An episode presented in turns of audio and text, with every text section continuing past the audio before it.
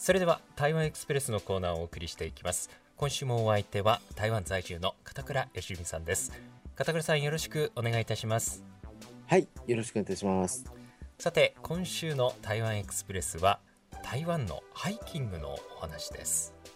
そうですね、はい、あの台湾でもですねあのハイキングっていうのは非常にあの盛んで、えー、あの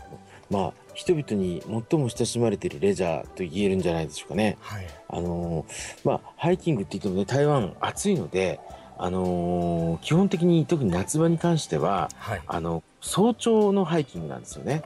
朝早くから。ええだ朝本当暗いうちぐらいから起きてですね、あの朝山歩きを楽しんだりするんですよね。はい。ね、でねどのぐらいすごいかっていうと例えば台北ってこう周りがあの台北で盆地にあるので四方が全部山なんですよね。はい、だからそれぞれにこう台北の市その市の中心部からだいたいこう30分もこうバスに乗れば山に入れるんですよね。ええ、で例えば例えばこれ朝6時ぐらいのこうバスとかに乗るともうなんか満員なんですよね。みんなそのハイキング山歩きを楽しむ人たちのために。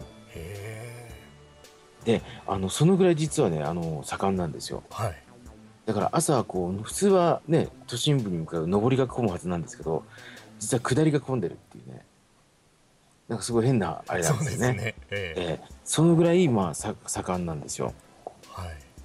でただねあのちょっと日本と違うのはねあの、まあ、中高年世代が好きなんですよね。あ割とこう年配の方がえ年配の人の方がかえってね好きなんですよ。えー、でみんなそれぞれこう無理ない範囲でこう自分のペースで歩くっていうのはね、はい、あのよく見られるんですね。えー、であのー、ねやはりこう身近なところに山があるっていうのはすごくいいですよね。そうですね自然がそこ。に、え。ー、これはやっぱりね環境的にもまあ優れてるってことなんですけど、えー、あの台湾人のこうスタイルっていうのは例えばこう、あのー、まあ、体を動かすってことに関して言えばまあ、もちろんね足が悪い方だとか、はい、あの疲れがね耐えられない方とかもいると思うんでそういう方々は逆に言うとハイキングとかに行かないでどこで運動するかというと公園なんですよね。えー、で公園がすごく台湾でこう整備されてて、はい、あのまあ、非常にあの随所にね公園があるんですけどそういうところであのみんな体操をやったりですねあと社交ダンスをやったりするんですね。社交ダンスも。え社交ダンスというかね社交ダンスの練習をしてるんですね。えー、大体これも明け方ぐらいからやるんですよね。だからあの私のねあの家も目の前公園なんですけど、はい、もう大体5時ぐらいからこう音楽かけ始めて はい、でここであのー、その体操って言ってもねこういわゆるダンスを練習社交ダンスを練習する人もいればあとはとにかく音楽に合わせて体を動かして踊ったりする人がいるわけですよ。はい、そうなるとこう例えば一番ここでおかしいのが盆踊りとかを流してたりするんですよね。日本の盆踊りのこう音楽を流していてで気になって見に行くと別に盆踊りを踊ってるわけじゃない。ええ。その歌がたまたまこうノリがいいので、はい、ボーンで音楽かけてるだけで。一つのミュージックとして。そうですね。もちろんこれ皆さんあれですよ。日本のボーンドリですあの台湾にボーンドリがあるわけじゃないので、はい、あの日本のその東京温度とか、えー、ああいうのそのまま流してるんですよ。で見に行くと踊ってるのはボーンドリではない。そういうねことがあるんですけど。でこうやってまあね遠くに出られない方はあの近くの公園で体を動かすと、はい、でちょっと体を動かせる人はあのまあお友達誘ってねあのみんなでこう郊外に出てあのハイキングを楽しむんですね。えー、であの実際にこう山行きますよね。はい、まずこう大体路線バスで行くのが多いんですよね。えー、路線バスで行ってあのハイキングコースに入りますよね。でハイキングコースの数そのものがものすごく多いので、えー、あのまあ適当にこう毎日同じとこ歩くんじゃなくてこう気分を変えてねあの、はい、歩いたりするんですね。で、まあ、ハイキングが終わったら大体こうみんなで集まってご飯を食べてで戻ってきて出勤とかっていうことが多いですね。あその後出勤なんですね。そうですね。あのやはりねこれあの日本と違って台湾の場合あの通勤時間って短いですから、はい、あのまあ、1時間も30分もかけてねこう返しに行く人はあんまりいないのであのどちらかというと、まあ、職場とね住居が近いところが多いので、はい、あのそういうことになるんですね。あそれはあれですねあの健康に本当にね会社行く前にちょっと一汗流すみたいな感じですもんね。そうですね、えー、もう一つ面白いのねここであのその朝ごはんを食べてさらにもう一つおまけがついてるんですよね。はい、あの何かっていうとね台湾って温泉がたくさんありますよね。えー、でそういうハイキングコースの近くにも温泉が湧いてるわけですよ。はい、ら一風呂浴びてから会社に行く人が結構いるんですね。それはいいですね。ええー、非常にもうそここの話聞いただけでなんか健康になりそうですよね。いや本当ですよね。ええー、もうこういうのがね台湾のスタイルなんですよね。はい、であと、あのー、実際にねこの私なんかもこう台湾の人と知り合ったりした時にちょっとこう仲良くなった時に今度あの山歩きしようみたいなことを誘われること多いんですよね。はい、でもうそういう人たちがこう自分たちのコースを案内してくれたり、はい、自分たちの知ってる仲間を紹介してくれたり、そういう一つのコミュニケーションの場でもあるんですよね。えー、まあ、あとはやはりあの夏場ね本当にこれからの時期暑いのでやっぱり朝早くまあ、山歩きはね、暗いうちからやらないですけどね、大体の明け方以降ですけど、えー、まあ、やっぱり朝早く動いて、でも8時ぐらいには帰ってくる。で、そうするとこう仕事ちょうどいい時間になりますよね。まあ、確かにあの夏場の台湾の朝ですと、片岡さん、すごい気持ちいいですよね。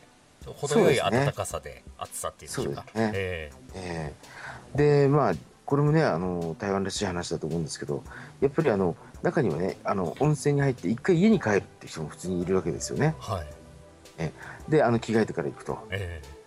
ー、そういうまあやっぱりねこう通勤時間が短いっていうのは羨ましいですよね我々から言うとね。本当ですねなんかすごいあのリフレッシュしながらお仕事できていい環境ですよね。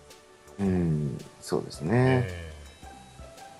まあ、あのこういうその健康重視というかね、はい、あのそういったものがねやっぱりあのまたの人特に好きなのでねあの朝ごはんなんかも、ね、結構そのハイキングコースの起点になるようなところは普通に朝ごはんの屋台が出たりするんですよ。でもちゃんとこう出来上がってるわけですよね。あ皆さん来る頃の時間帯に合わせて。そうですね。こういうのはねまあ面白いと言えますよね。すごいお出かけしに行きたくなるそんな環境ですねまあそうですね、えー、あと温泉なんかもねこう無料の浴場とかあったりするんですよ。無料で、え。ー、無料のねそのそういう人たちだけがこう集まるような浴場があったりしてね、はい。えー、ですから皆さんもねこう旅行でいらした時に、あのー、ちょっとこう早起きしてね、はい、田舎の、あのー、ちょっと朝早起きして路線バスでハイキングしてみるのいいかもしれないですよね。そうですね。あの動きやすい格好だけねしていけばいいですからね。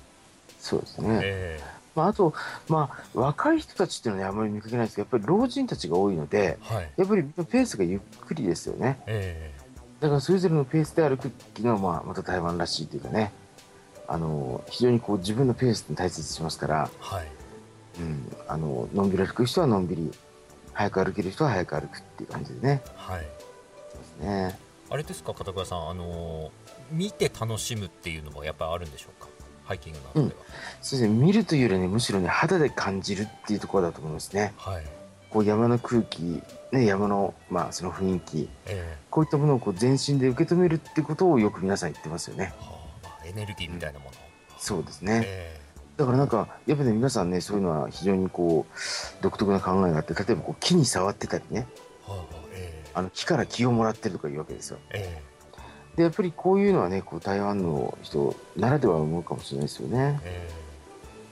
ー、まあ、あとねそのこのハイキングもそうなんですけどやはりこう健康志向っていうのはすごく強いですよね。これはのやっぱり食べ物もそうですしやっぱ体を動かすことっていうのは、まあ、絶対重要だと思ってますから、はい、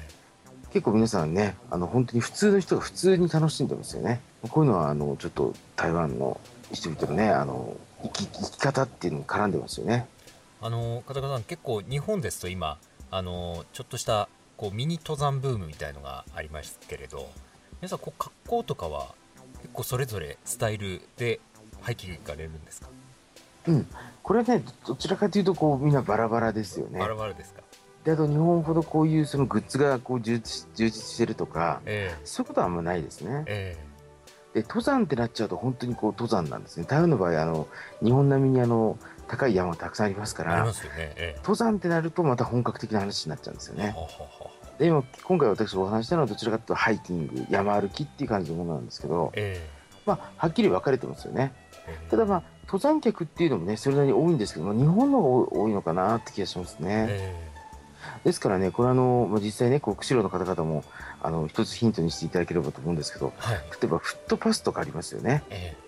ああいうの好きですよきっと。湿原を歩くとかですね、あのそういうフットパスみたいなね、ああいうその山歩きとかね、その湿原歩き、自然に触れながらこう、自然を体感しながらこう散歩を楽しむっていうね。そういったものはきっと台湾の人受けますよね。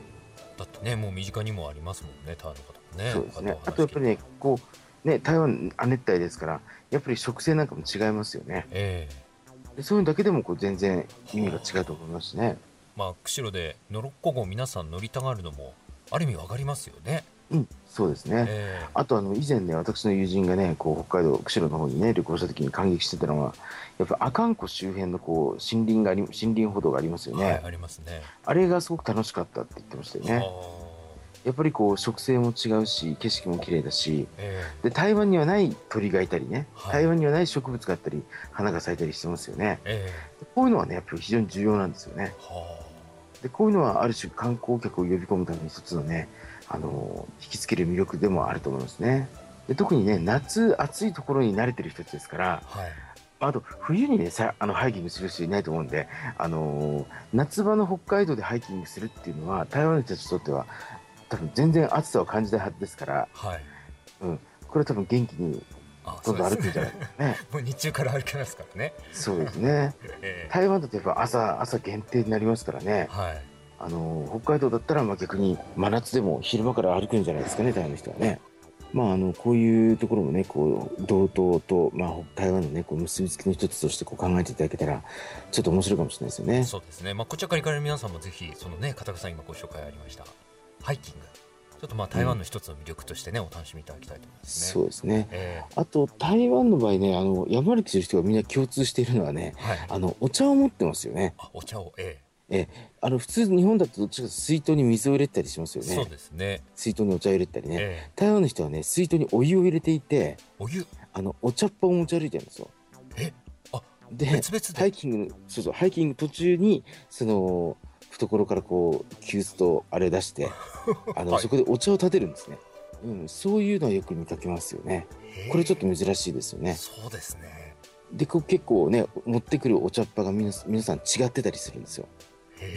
だからお互いにこう交換しながらいろんなお茶ありますよね。はい、でそういうのこう、まあ、あのお互いにこう飲ませな飲ませたり、えー、飲ませてもらったり、えー、ね、だからちょっとこうそうですねまあ私なんかもちょっとねこう山歩きしたりする時はあのちょっと声かけたりすると日本人だって分かるとね、はい、お茶飲んできなさいみたいな感じで お茶もらったりしますけどね。楽しいですね。